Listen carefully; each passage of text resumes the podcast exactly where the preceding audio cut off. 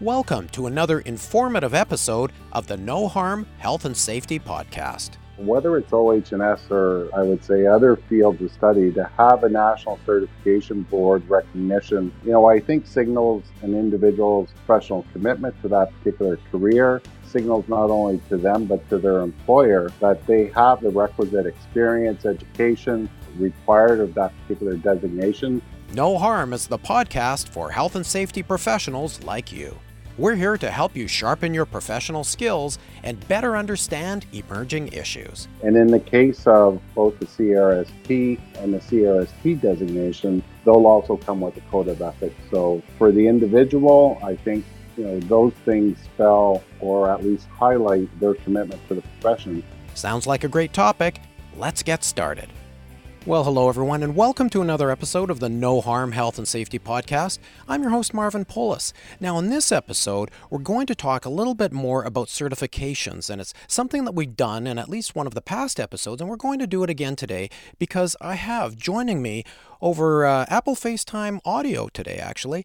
His name is Paul Andre, and he's the chair of the governing board of the BCRSP, otherwise known as the Board of Canadian Registered Safety Professionals. Thanks for joining me, Paul. Oh, my pleasure.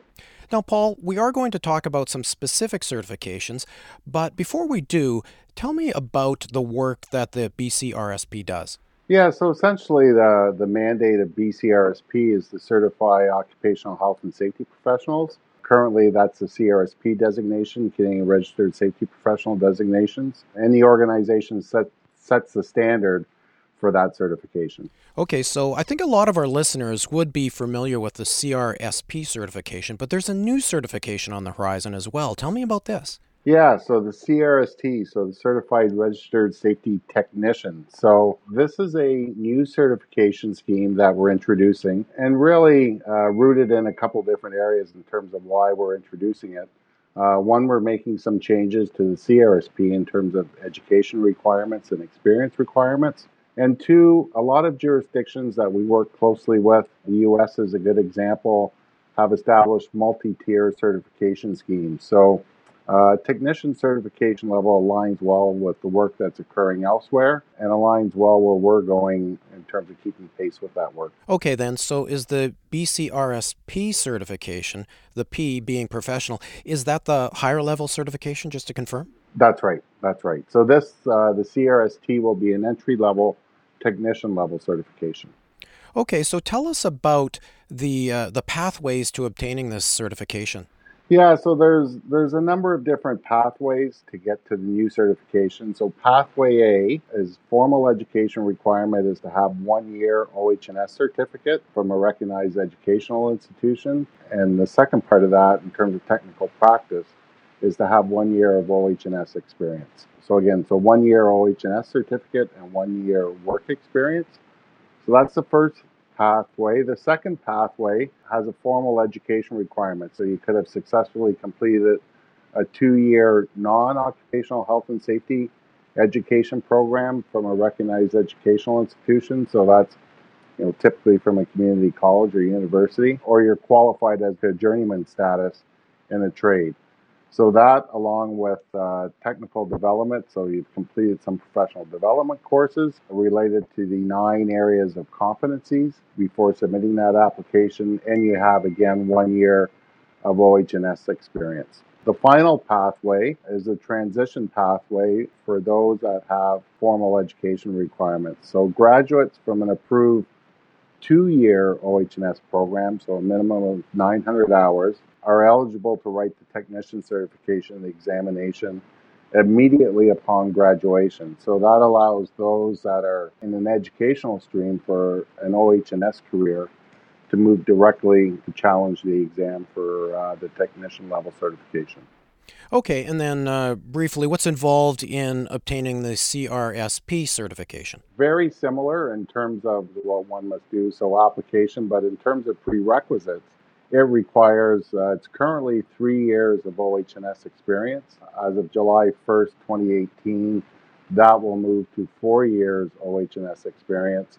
And similar in terms of education levels, currently one year program, an OHS program, is moving to a two-year OH&S program for July 1st, 2018. Okay, got it. Now, Paul, I know that certifications can be a lot of work to obtain. So, uh, you know, just for the benefit of our of our listeners, can you tell us a little bit about how you feel that uh, that these sorts of certifications actually enhance the careers of individuals? Yeah, absolutely. I think uh, you know, whether it's OH&S or I would say other fields of study, to have a national certification board recognition, you know, I think signals an individual's professional commitment to that particular career, signals not only to them but to their employer that they have the requisite experience, education required of that particular designation and that they've successfully challenged an exam. And in the case of both the CRSP and the CRST designation, they'll also come with a code of ethics. So for the individual, I think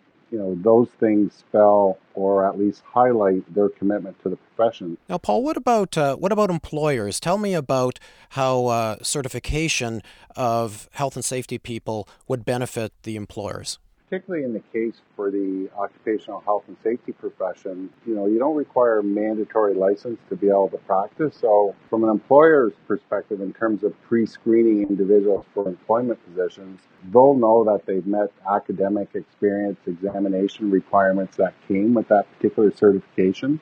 I think you know, on top of that, creates a positive public image in terms of how they're managing occupational health and safety putting individuals into the role that have the necessary experience and background to be able to uh, to manage those roles. Okay, so it's it's kind of about validation, isn't it? Absolutely. I think you know, like other uh, designations, uh, the CRSP and the CRST you know, we'll have an ongoing continuing professional development requirement so you know that the profession is is keeping up to date with what's happening within the profession. And as I mentioned earlier, these individuals annually commit to a code of ethics. So I think whenever you hire someone with uh, the appropriate designation, again, you know what you're getting in terms of, of knowledge, in terms of education, in terms of experience.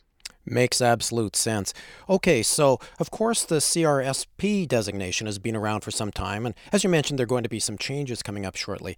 The CRST designation is the new designation. Now, when will this be happening, and how should people prepare? In terms of timing, we're looking at accepting initial applications mid 2018, so about the same time that the CRSP changes occur in terms of eligibility requirements there. We anticipate the first examination sitting will be administered in early 2019. So in terms of keeping up to date, uh, my suggestion would be to take a look at the BCRSP website. There is some information available for download now. So the blueprint eligibility criteria, which we spoke to earlier, is up there. A mailing list to receive more information as it becomes available. Okay, terrific. So uh, just to be clear, for people who want more information, they can go to the BCRSP website. I believe that's bcrsp.ca. Is that correct? That's correct. Splendid.